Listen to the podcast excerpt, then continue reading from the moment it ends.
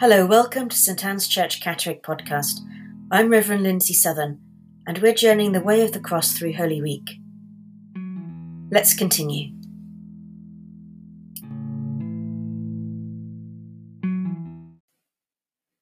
The tenth station Jesus is crucified.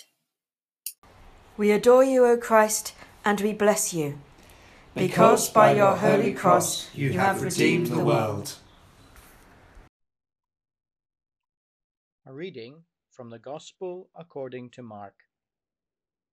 And they crucified him, and divided his clothes among them, casting lots to decide what each should take. Mark chapter 15, verse 24.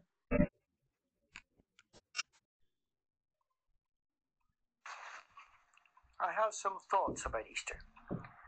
As Jesus journeyed through that final week, heading for his death on the cross, he spoke more about the end times, about the future coming of a new kingdom, than he did at any other time in his ministry. The cross and the resurrection was a massive moment of change. It brought an end to the old covenant and ushered in a new covenant. It brought an end to the age of sacrifice with the ultimate sacrifice and put the world on a footing for the last age, for that time that we now live in, that will eventually see the culmination of all things and the return of Christ. Easter was a massive moment of change. Today, we are living through a massive moment of change. Things are not going to be the same in the future as they are or have been. And yet, with that comes that ultimate hope we're not looking at doom, but hope. We're not looking at the end, but the future. Christ will return.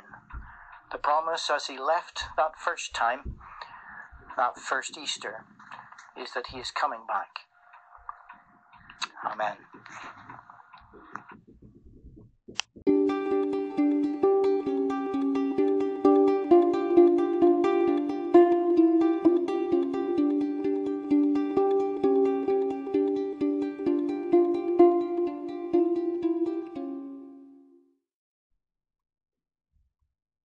Lord Jesus, you bled in pain as the nails were driven into your flesh.